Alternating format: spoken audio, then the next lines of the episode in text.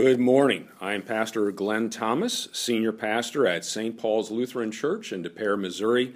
It's great to be with you this morning to study God's Word with you. And a special happy Mother's Day to all of our moms out there. Hope that you have a great day today. As we normally do in this class, we're going to be looking at the three scripture readings that are assigned not for today, but for the following Sunday, May 17. We will be looking, therefore, at Acts 17, verses 16 through 31. We'll be looking at 1 Peter chapter 3, verses 13 through 22. And for the gospel lesson, we'll be looking at John 14, verses 15 through 21. But before we do that, let's begin with a word of prayer.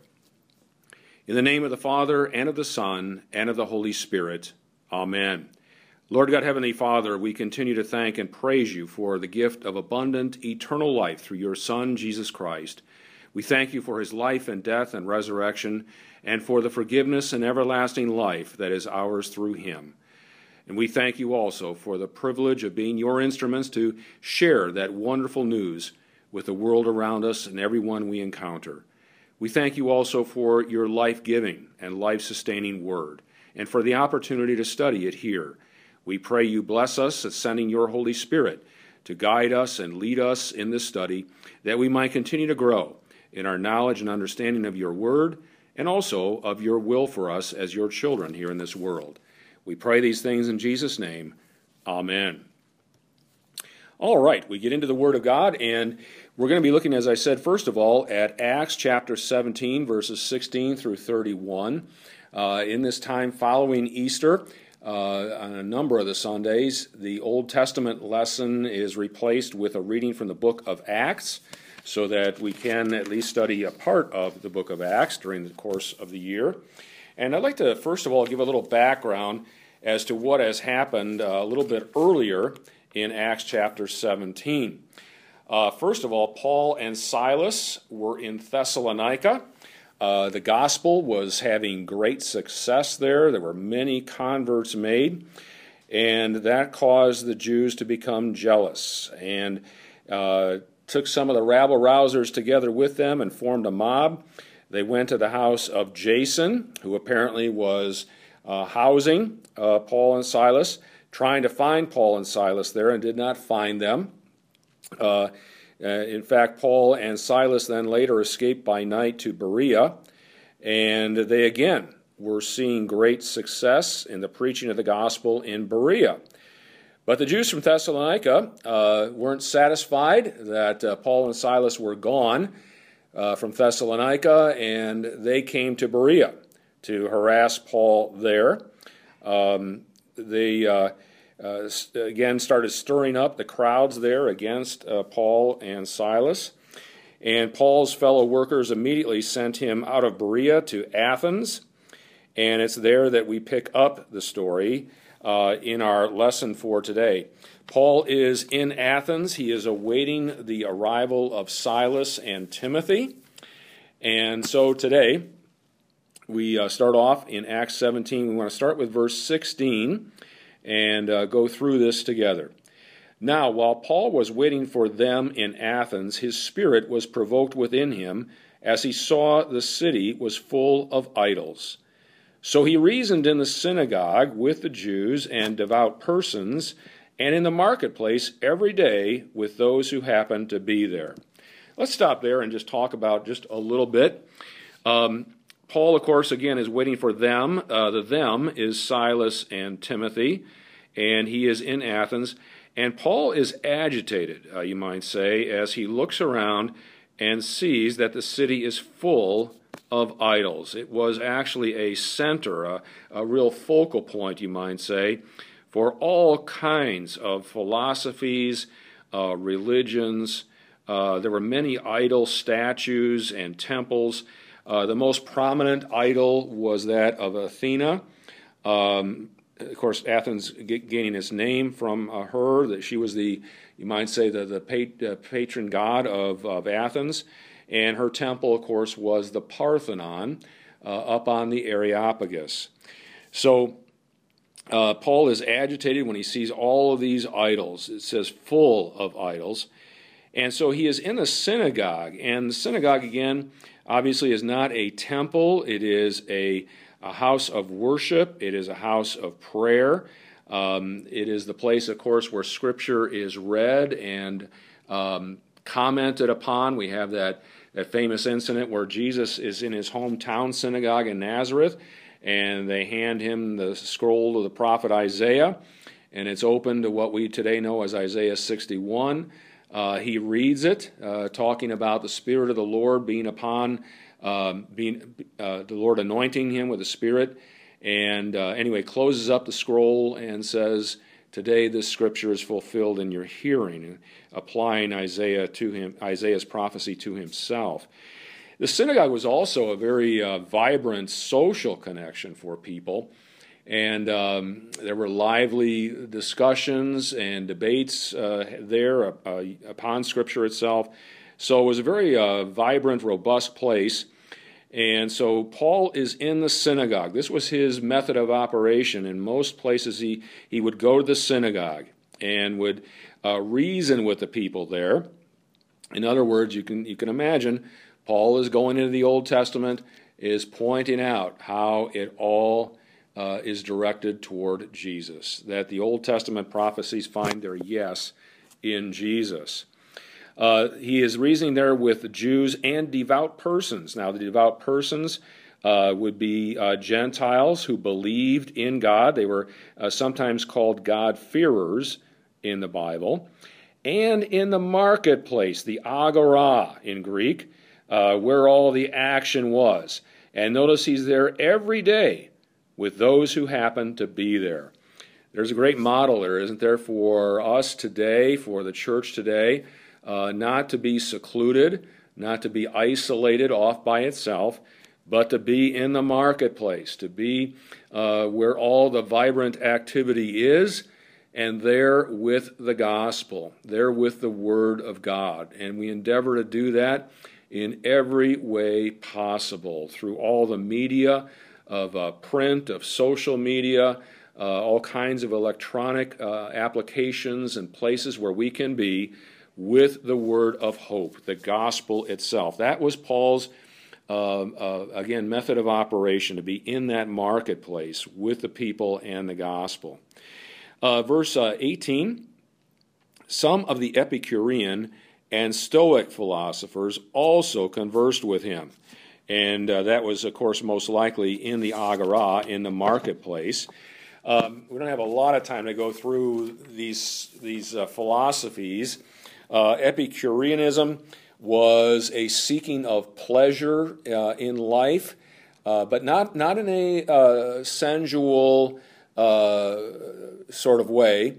not in a you know in a in a way we would associate uh, with pornography or loose morals or things of that nature.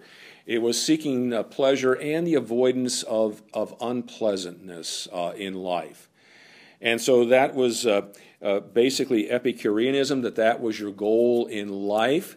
Um, and then Stoicism emphasized the, the very rational and intellectual aspects of our nature. Uh, people were encouraged to accept their fate in life and, and to be calm and, uh, to, uh, and resolute, we might say, uh, in living life, uh, whatever their lot in life would be.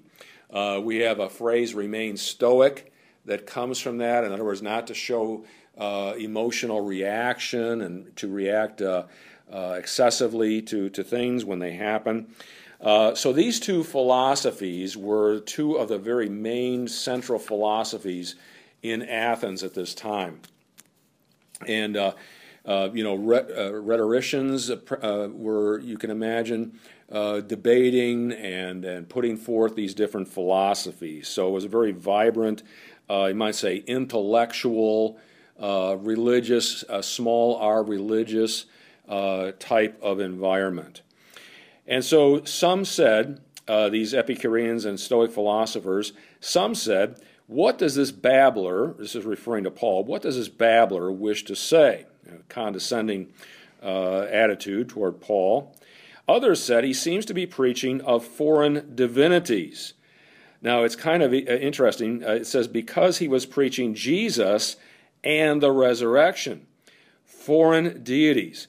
Now, it may be, some have speculated, that what Paul was preaching was Jesus, of course, and they mistook what he said about the resurrection to be a foreign goddess, Anastasia, because resurrection in Greek is anastasis, and it's some may have misunderstood, thinking that Paul was preaching Jesus and a foreign goddess named Anastasia.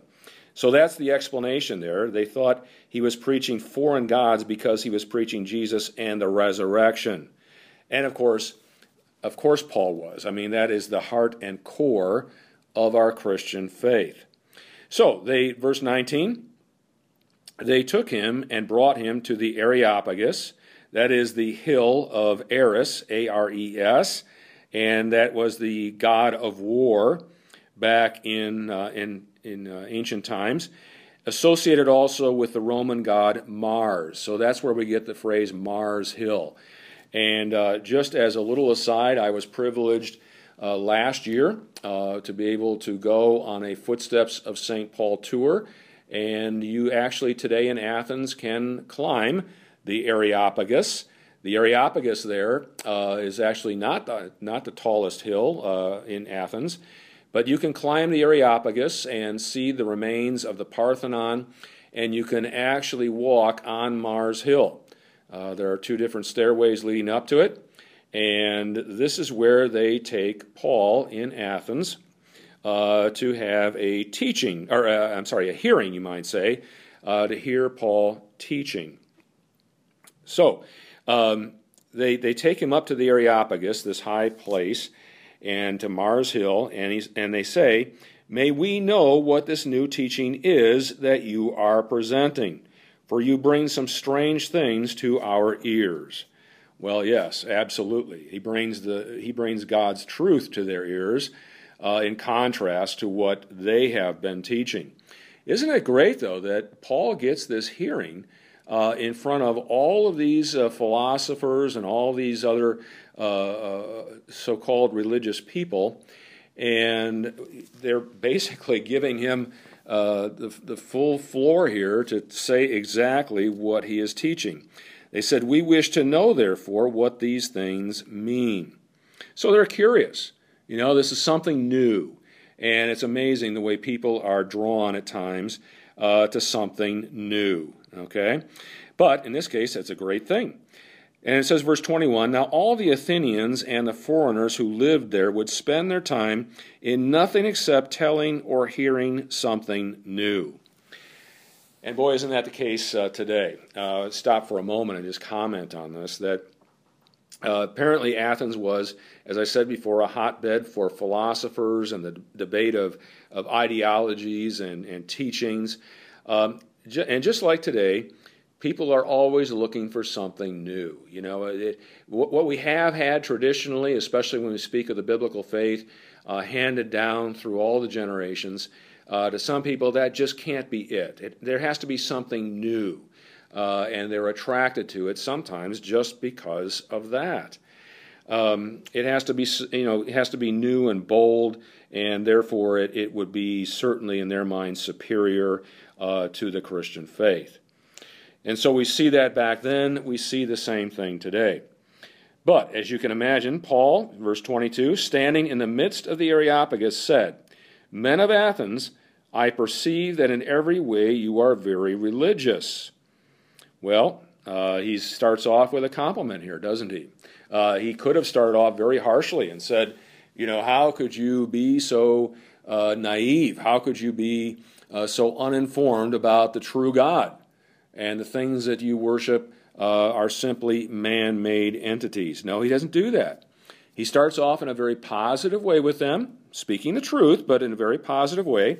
Men of Athens, I perceive that in every way you are very religious, and they certainly were in a, in a small r sense. Uh, they were dedicated, you know, to a set of beliefs and a life that flowed from those beliefs, uh, the, the, different philosophies and ideologies.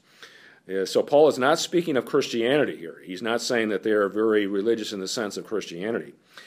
Why did Paul see, uh, see that they are very religious? He says in verse 23 For as I passed along and observed the objects of your worship, and so they were in plain display as Paul was passing by, I found also an altar with this inscription to an unknown God. Well, that tells you pretty much all you need to know uh, about how, uh, how, how uh, many different philosophies and ideologies were there. Uh, they had this altar uh, with inscription on it dedicated to an unknown God. That's just so that if in the midst of all these different gods and, and so called deities, if they had missed one, uh, they would cover it by having this altar known to an, rather, there to an unknown God. And so you can see how bad things are that they even want to, you know, make sure they haven't missed anyone, uh, many, any uh, unknown God or any of the gods, so-called gods. Uh, they're going to have one there just in case. So then, uh, what therefore Paul says you worship as unknown, this I proclaim to you. Isn't that brilliant? that Paul uses that altar to an unknown God in a very clever way. He says, Let me tell you about this God, who certainly is unknown to them at that point. So, verse 24 The God who made the world and everything in it, being Lord of heaven and earth, does not live in temples made by man. Notice Paul goes right back to creation and cites God as, you might say, he says here, the Lord of heaven and earth, the one who made the world and everything in it. He does not live in temples made by man. So Paul, you know, it almost follows that that would be the case, doesn't it? That that the God who has made everything is not going to be confined to a temple made by man. The pagans, in contrast, usually made these temples uh, for their gods to occupy or live in. And Paul, in a, in a sense here, almost diminishes their gods, you know, uh, as, as living merely in temples. And Paul says, no, that's just not the way it is. The God who made everything uh, that we see around us, the God of all things, does not uh, live in temples made by man uh, and by human hands, as though he needed anything. So, you know, by definition, this true God is not dependent on anything from us as humans. And again, that's in contrast to the pagan gods who uh, needed man to, uh, you know, to uh, try to persuade them to do uh, his, their bidding uh, for him. You know, he is not dependent on anything from us, from human beings. Paul goes on, since he himself gives to all mankind life and breath and everything. So, in other words, God is not dependent on human beings, rather, we are dependent upon Him. It is He Himself who gives to all mankind life and breath and everything. And you know, this is a good place to pause and just, um, just think about that. That we are totally dependent upon God for life and for breath and for everything. You know, I think at times in, in the world we have a tendency to uh, think of ourselves as being so self sufficient, uh, not dependent upon anyone or anything, certainly not upon God. We take for granted the things in the world around us. Uh, we call things ours. Uh, we say we worked hard for this to get this and so on.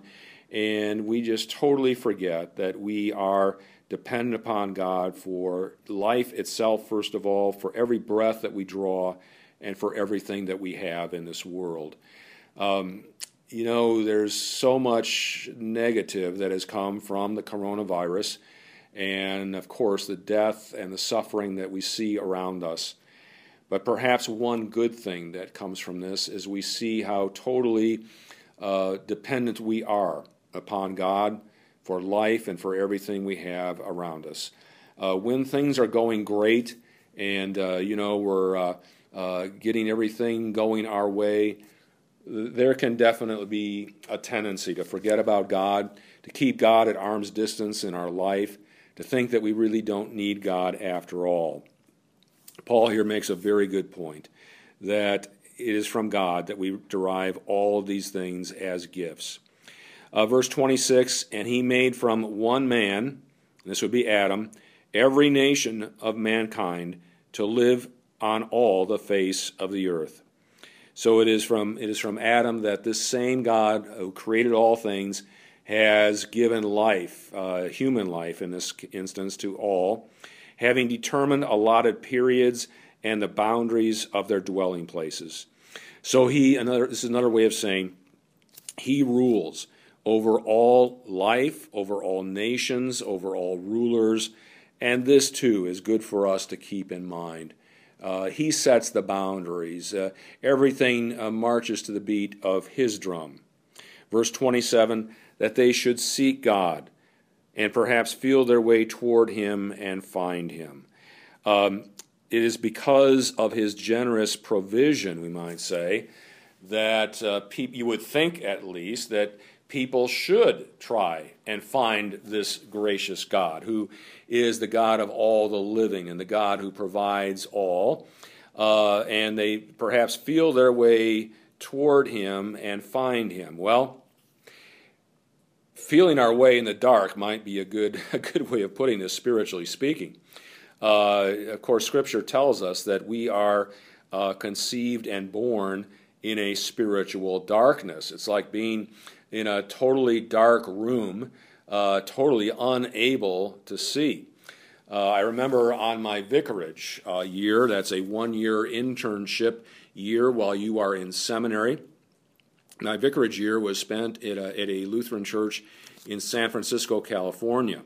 And being in San Francisco, uh, my wife and I uh, uh, went on a, the tour of Alcatraz, which is a, um, now a national park, but at one time was a an actual operating, functioning prison uh, in the middle of San Francisco Bay.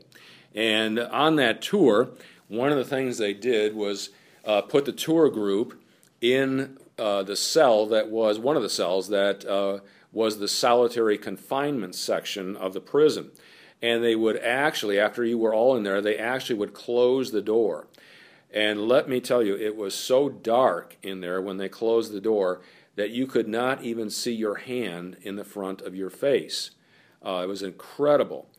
Just, just total darkness. And scripturally speaking, that's the way we are conceived and born spiritually speaking. And so you, you almost detect here in Paul's language a kind of a groping in the dark for the true God. And of course, uh, God has to reveal himself to us. The, the true God reveals himself to us. Uh, it's not that, that we find him. You know, we can conclude when we look at the creation around us that there must be a God out there somewhere. And maybe we can conclude that this God must be uh, quite powerful and quite um, intelligent, we might say uh, just by looking at the vastness of the creation and how complex it all is. And that's about all uh, we can conclude. Uh, that there must be a God out there because this uh, world around us is just too uh, magnificent, too complex to have just popped into existence by itself. If we want to know more about that, though, God has to reveal it to us. And that's what he does, of course, in the scriptures and what he did in person when he came here in the person of Jesus Christ. That first kind of knowledge that we can just, you know, that there must be a God out there somewhere, uh, we pick up is called the natural knowledge of God at times. Uh, and the other type of knowledge is called revealed knowledge, the knowledge of things that God has to reveal to us, such as the way to salvation, uh, the, the, the eternal life that we have through Christ, and a whole lot of other things that we just can't pick up by going out there and looking at the creation. And so uh, Paul is talking here that, you know, the, the generous God who provides all things in this created world, you would think that because of his generous provision, that people would be seeking him. And so Paul goes on to say, Yet he is actually not far from each one of us. For in him we live and move and have our being. And Paul is actually quoting here and following. Uh, let, me, let me go on and finish here. As even some of your own poets have said, For we are indeed his offspring. So Paul is even quoting their own poets to them here, and we shouldn't find anything wrong about this. It's not wrong for Paul to do that. He is simply saying, look at your your own poets have said some of the same things, and he's quoting from them. Um, you know, even the uh, pagan poet, I've got a note here that uh, a pagan poet in 600 BC, Epimenides, said God as the creator and sustainer of all life. And then the second one, for, for we are indeed his offspring, uh, there were two poets, one named Aratus and Cleanthes, who made a similar statement in 300 BC. So Paul is simply saying here, look at your own poets have concluded the same things that I have been saying. And going on, uh, and, and, let me just say this I mean, oftentimes in a sermon, uh, a pastor might quote uh, from a modern day uh, writer or thinker, or so again, it's, it's, not wrong to do this. It doesn't make this now all of a sudden not the Word of God anymore. Uh, Paul is simply using their own sources to uh, say that, see, even, even your own people are saying this. verse 29 Being then God's offspring, we ought not to think that divine being is like gold or silver or stone, an image formed by the art and imagination of man. So look at here, he's saying, uh, if we are God's offspring, we not think about God as being a, material things like gold or silver or stone, an image formed by the art and imagination of man. I mean, that, that's even not logical that man makes something that he then worships as a god you know, it's the other way around. That this God, this one true God, is actually the one who has created and made everything around us. I mean, it just even logically, if you step back and look at it. And just stopping for a moment here again, thinking about how today people can make false gods out of things today, uh, just as the people did back in Athens. And Paul mentions here, of course, uh, you know, gold or silver or stone. Uh, just think of those things that people make most important in their own life. Uh, Luther, in his explanation of the first uh, commandment, you shall have no other gods, says we should fear and love God, fear, love, and trust in God, rather, uh, above all things. And so, you know, it is for people today to ask themselves, what do I fear, love, and trust in above all things? I mean, for some people, it can be their career, uh, it can be a car, a house, clothing. I mean, almost anything uh, can be uh, turned into a God, we might say, in our lives. It's not that they are true gods, of course, but we can turn them into true gods, just as people did back then. Uh, just as people did certainly in Old Testament times, uh, nothing new when it comes to this. And so, um, but now he says, uh, oh, I'm sorry, verse 30. The times of ignorance, times of uh, no knowledge about the true God, about Christ, God overlooked, but now he commands all people everywhere to repent. So there is a universal call here, Paul is saying, for people to repent. And to repent means to turn around, go the other way in your life. It is uh, literally means a change of mind, metanoia in Greek. It means to do a 180, we might say, and to turn away from whatever was sinful and turn toward God. True repentance is not only having contrition and sorrow for our sin, but it is also believing the, the forgiveness that is ours through Jesus Christ, through his life and death and resurrection once again. That is true repentance. It's not just sorrow over sin, that certainly should be there, but it's also faith and trust in Jesus Christ for forgiveness and life. So, going on here, uh, so God has called upon all people everywhere to repent. Notice no one is excluded. Verse 31 because he has fixed a day on which he will judge the world in righteousness by a man whom he has appointed. So the standard for judgment on the last day will be righteousness, and it is God's righteousness, His holiness, His blamelessness, His innocence, uh, all those other uh, synonyms for righteousness.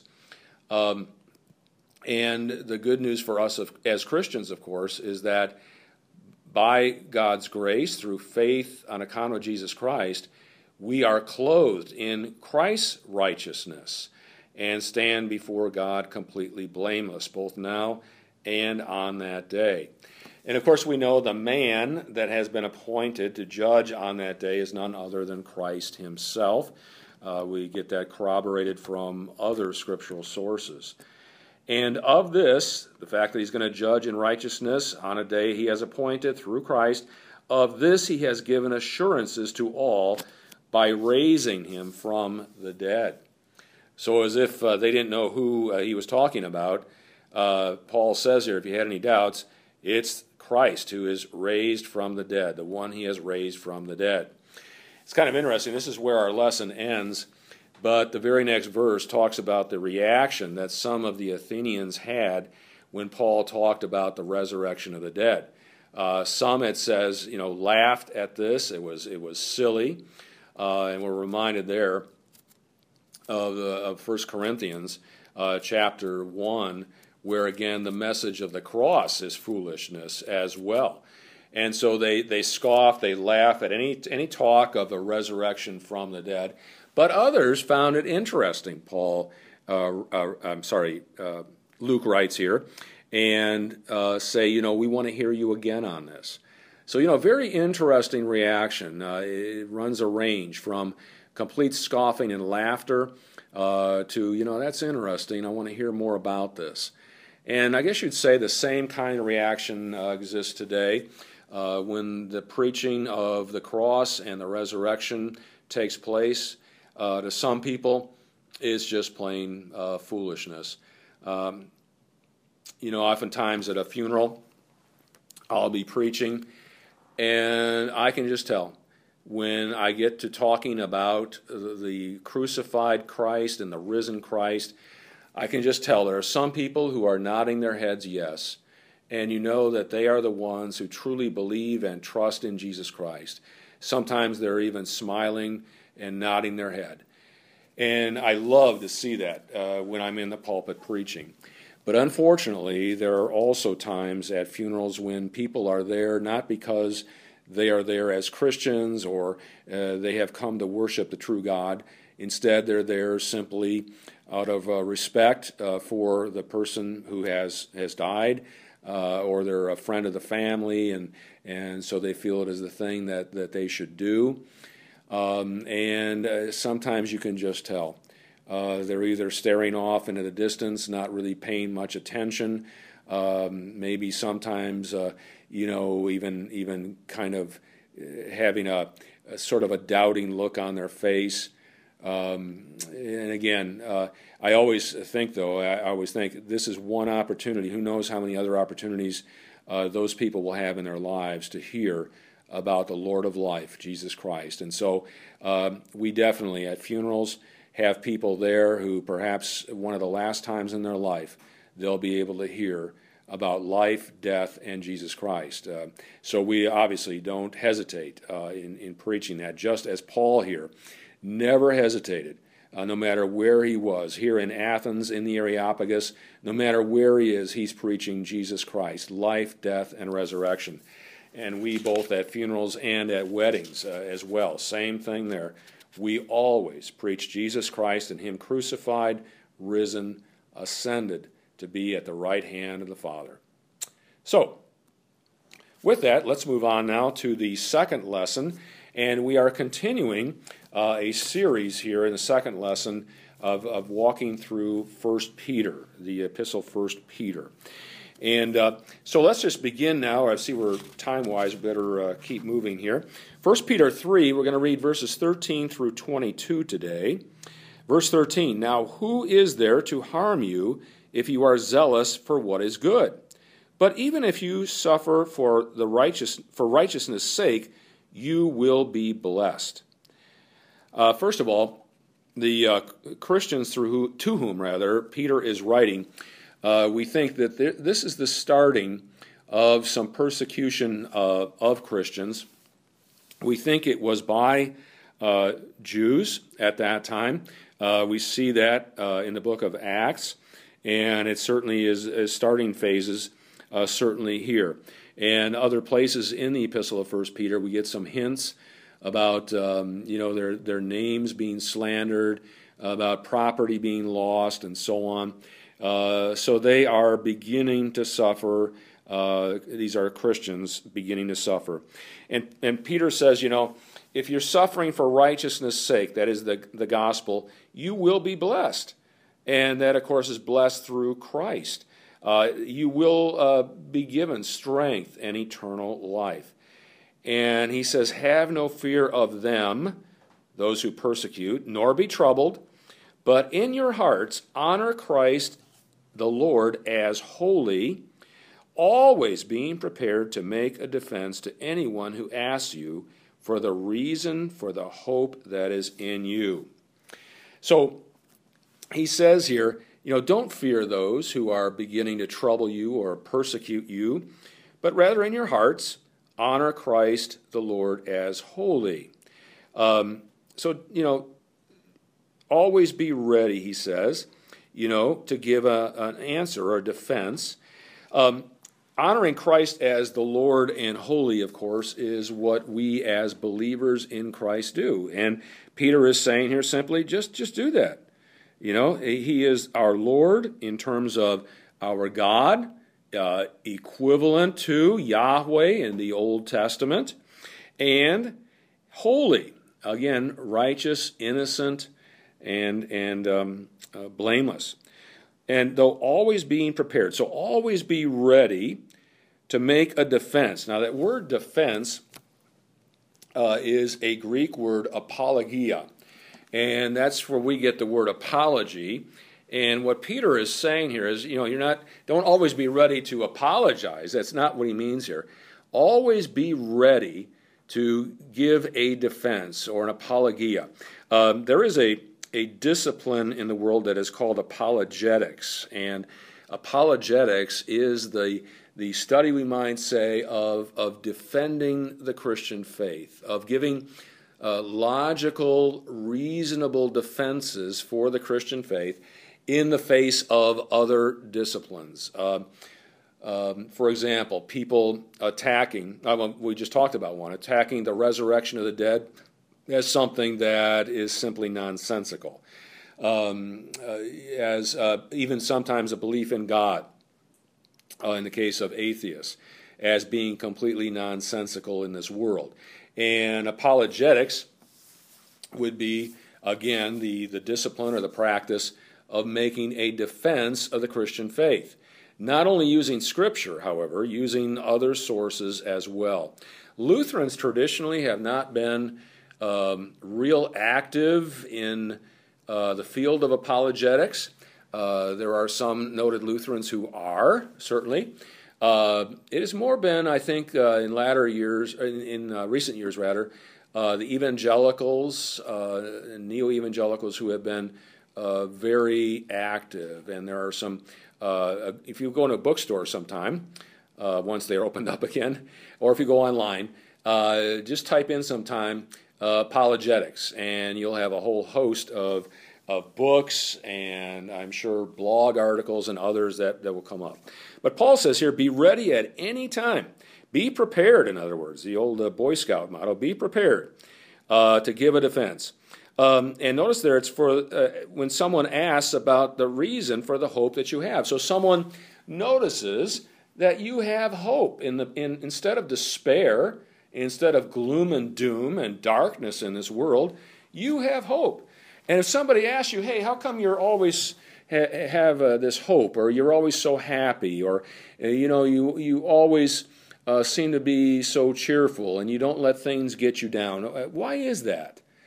And Paul says, Be ready. Be ready to give an account, to give an answer. And you know, I know that uh, that's one thing that many people are afraid to do. Uh, many times we pass up opportunities, we just keep our mouths shut uh, when we could uh, give an apologia, give a defense, um, give a witness, uh, another word that's used other places, for the hope that is within us. And of course, that hope is Jesus Christ and the forgiveness and everlasting life that we have and that everyone could have through him. So and Paul says then, yet do it with gentleness and respect. So that's the that's the uh, the manner you might say that we are to have gentleness, not insulting someone, not um, you know berating someone, um, not uh, you know just absolutely trying to um, uh, argue them into the Christian faith is simply giving the reason for the hope that you have. And remember that it, conversion is not our work. It's not arguing someone to faith in Jesus Christ. Uh, it's not um, somehow presenting the very best argument humanly possible and then they're going to believe. No. Remember what Paul says in Romans chapter 10 that faith comes from hearing and hearing the message of Christ. And even if someone asks you a question that you don't know the answer to, and you can always use that as another opportunity uh, to say something like, you know, that's a good question. I really honestly don't know the answer to that. Let me think about that. Uh, let me do a little study in, in the Bible about that, or even let me ask my pastor about that. And I'd like to come back and talk with you more about that. So it even is, opens up a, a, future conversation uh, even if you're stumped, so to speak, and don't know the answer. So we, we treat people with gentleness and respect as we are giving this defense. Just think of the way Jesus dealt with people, you know, with a gentleness. Uh, for example, the woman caught in adultery, or the, the Samaritan woman at the well uh, in John chapter 4. You know, treated people with respect and gentleness. And that is the way Peter says we treat people um, if we are giving this, this defense for the hope we have. Verse 16, having a good conscience, so that when you are slandered, those who revile your good behavior in Christ may be put to shame.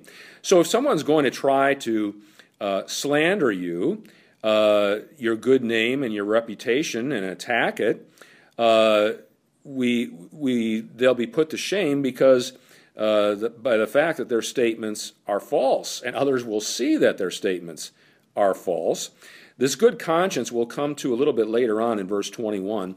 Uh, we have a good conscience via our baptism. I'll save that for verse 21. Verse 17 For it is better to suffer for doing good than if that should be God's will, than for doing evil. And so it's better uh, you know, it's better to suffer, you might say, to bear a cross. That's, that's exactly the term that's used in the scriptures for uh, suffering on account of the fact that we are Christians. Um, than for doing evil, of course. As Christians, uh, we shouldn't be found suffering for doing evil. Um, now let's let's go on uh, just in time wise. Again, we better move on. Verse 18. Uh, here's the example For Christ also suffered once for sins, the righteous for the unrighteous. So Peter puts Christ out here as an example of someone suffering even after doing good, and of course, doing better than good, uh, doing perfect, uh, completely sinless in his thoughts, words, and deeds. And notice there the great irony. He is the righteous one suffering for the unrighteous. And of course, that's all of us.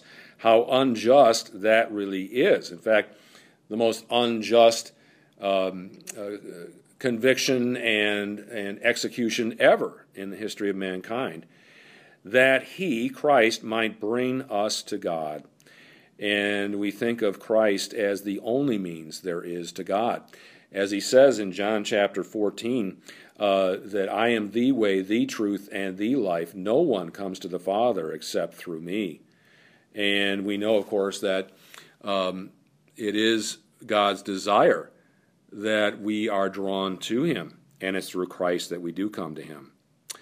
Um, being put to death in the flesh, that's Christ now, being put to death, death in His body, but made alive in the Spirit so at Christ's death, of course, his body uh, remains here. He was he came became alive in the spirit. Remember on the cross, he said, "Father, into your hands I commit my spirit."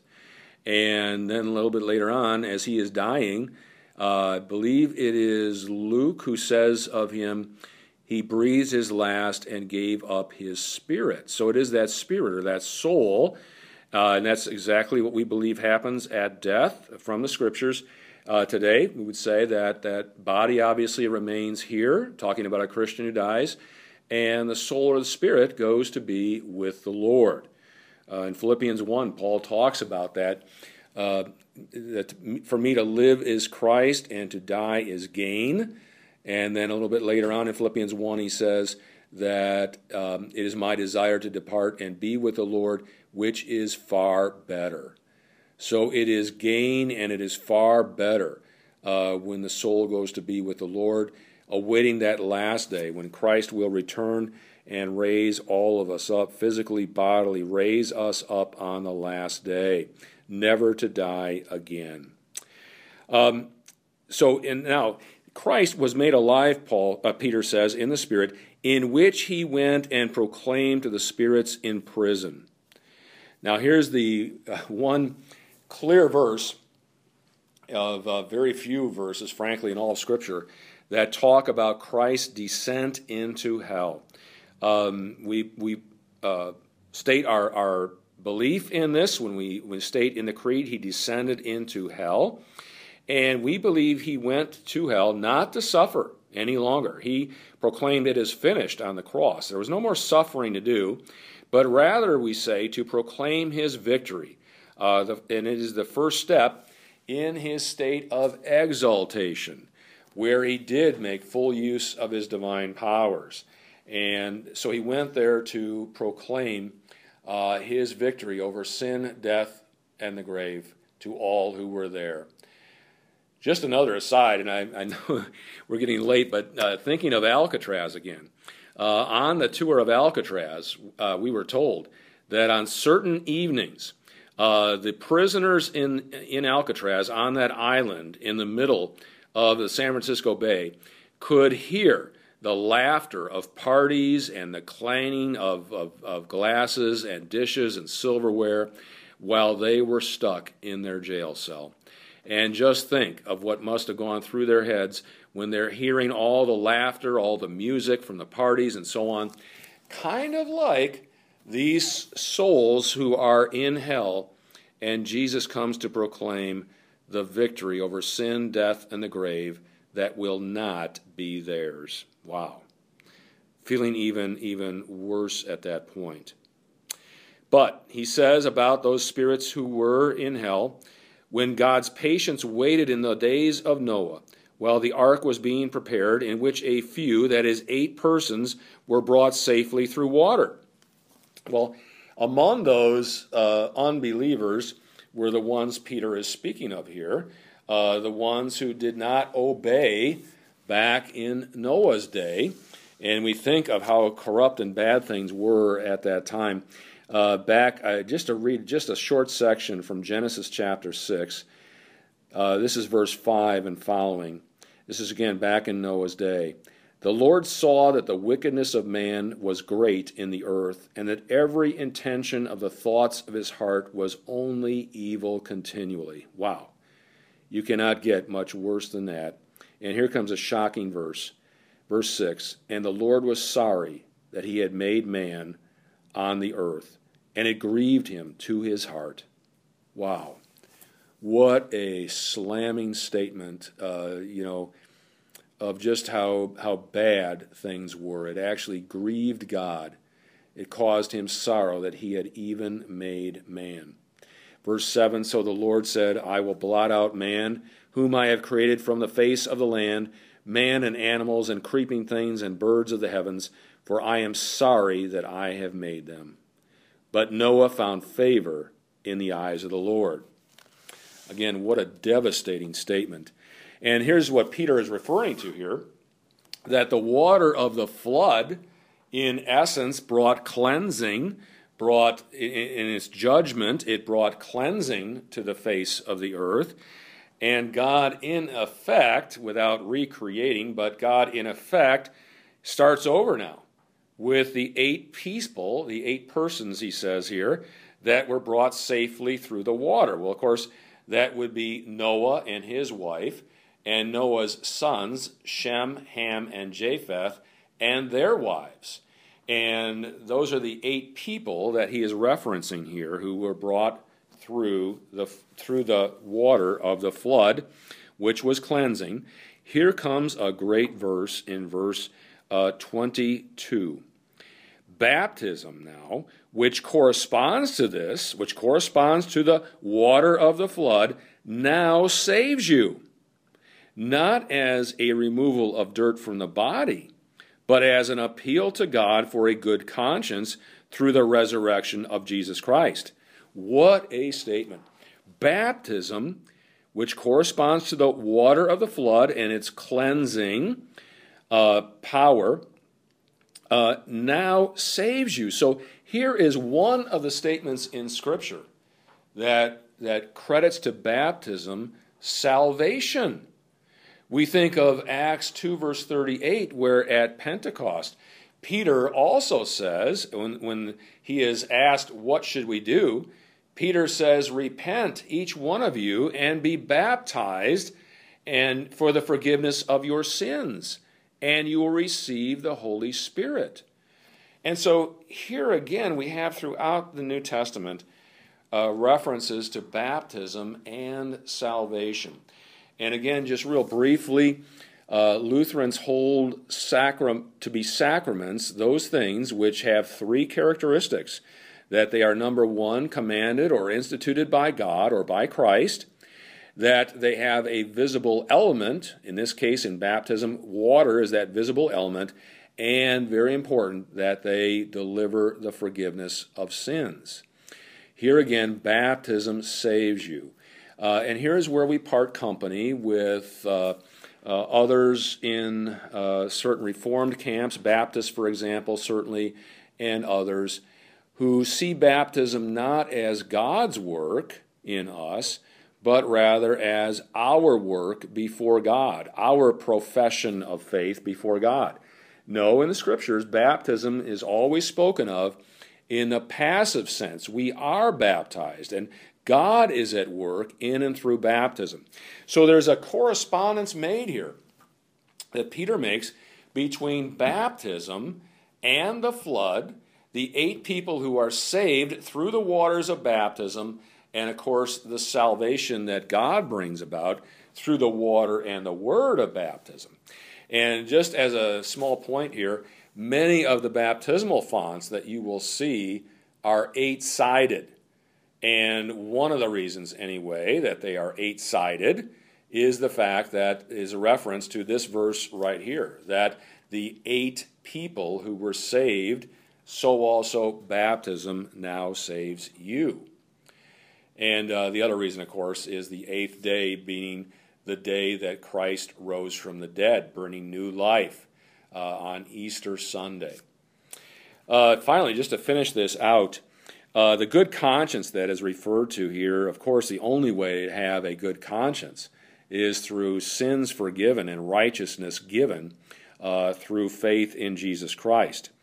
Uh, through the resurrection of Jesus Christ, he says, verse 22, who has gone into heaven and is at the right hand of God, with angels, authorities, and powers having been subjected to him. And of course, the right hand of God, God does not have a right hand. He is spirit, of course, and those who worship, worship him in spirit and truth. Only in Jesus Christ did God take on flesh and blood, of course. And so, this right hand of God is a way of speaking of the position of power and authority uh, in all of creation, in heaven and earth. And that is where Christ is seated. Uh, that's where he resides, that, that uh, place of all honor, glory, power, and authority.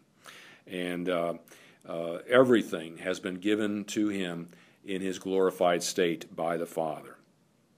Now, um, I see that we have very little time left. I apologize. Let's get into the gospel lesson at least and cover at least as much as we can before time runs out. Uh, we're going to be in John 14 here, verses 15 through 21. Um, this is Maundy Thursday evening. Christ is in the upper room uh, with his disciples, of course, in less than 24 hours. He is going to be hanging on a cross. And he speaks words of comfort to them, first of all. Uh, he promises the coming of the Holy Spirit to them, uh, and that they, his disciples, will not be left alone and without help. So he, his basic purpose here is to comfort them and to assure them that he is going to send the Helper, the Holy Spirit. Let's start with verse 14. We'll get as far as we can. Uh, I'm sorry, with verse 15 of John 14. If you love me, you will keep my commandments. Now, he's not implying here that they don't love him. He is simply stating a conditional uh, uh, fact. In other words, if you love me, it follows then that you will keep my commandments. So it's like saying, if a person loves me, then they will do this. This is the first time in the Gospel of John that there has been talk of, by Jesus of loving him. He has spoken already of his love for them, of God's love for the world, and of uh, the fact that they should love one another and, and other people. But this is the first time that uh, in the gospel he speaks of love directed toward him. And notice what it results in the keeping of the commandments. Uh, kind of interesting that we're not talking about keeping the commandments here in order to win God's favor or his love. It's in response to God already loving us and uh, making us his children. And so, how is the Christian to act? Well, where do I go to find now what's pleasing in the sight of God? Where do I go uh, to find what pleases Him in uh, the way I live my life? Well, I go to the commandments, and even in a broader sense, I go to the law. And we call this the so called third use of the law. It is the Christian use of the law, not to condemn me of my sins or show me my sins. That's the second use. Not to uh, be the basis upon which our, our society and our, our uh, uh, culture and laws are formed. That's the first use of the law. This is the third use, or the Christian use of the law. And so it follows then, Christ says, that if you love me, you will keep my commandments. And verse 16, and what's he going to do? And I will ask the Father, and he will give you another helper um, to be with you forever. Uh, this helper, the word in Greek is parakletos, and that's where you may have heard of the word paraclete. Uh, literally means someone who uh, is called to your side, someone who comes to your side in order to help you. Um, it is sometimes uh, used in a legal sense of your defense attorney, someone who stands or sits there beside you at the defendant's table and is there to help you, uh, to be your advocate, you might say. Um, in this case, he will be your advocate, or someone to stand beside you forever, even the Spirit of truth. So it is obviously the Holy Spirit whom Christ is going to ask the Father to send, and he will come. He is the Spirit of truth because he only speaks of truth. And he goes on to say, Jesus goes on to say, whom the world cannot receive because it neither sees him nor knows him. Boy, how true. The world cannot see, does not even know the Holy Spirit, and especially the work of the Holy Spirit to point to Jesus Christ as the Savior. For he dwells with you and will be in you. Uh, that it's that Spirit who comes and actually dwells or tabernacles in us and with us, just as certainly as Christ came and tabernacled or dwelt with us and dwells in us today as well. Uh, I'm going to stop with just the one promise at the beginning of verse 18 I will not leave you as orphans. He says that, of course, to the disciples, first of all, uh, that he's not going to simply leave them and go away and leave them to be on their own, you know, defenseless and without any means. Um, he's going to come uh, he says to them, and he's already spoken about how he is going to send the Holy Spirit. And boy, the same thing can be said of us today. He does not leave us as orphans. Um, first of all, the Holy, same Holy Spirit has come and dwelt with us and in us and does so even to this day. Christ Himself continues to come to us in the Word, the written Word, and of course uh, in the sacrament of the altar, uh, where we receive not only bread and wine, but the body and blood of Christ and the forgiveness of all of our sin. We are far from orphans. Uh, he continues to be with us each and every day, to walk with us uh, as we travel through this world. Well, I'm going to have to unfortunately uh, give up right there. We had just uh, three verses left. I'm going to we'll have to save that uh, perhaps for another time. May the Lord bless you and keep you. May the Lord make his face to shine upon you and be gracious unto you. May the Lord look upon you with favor and give you peace. Amen.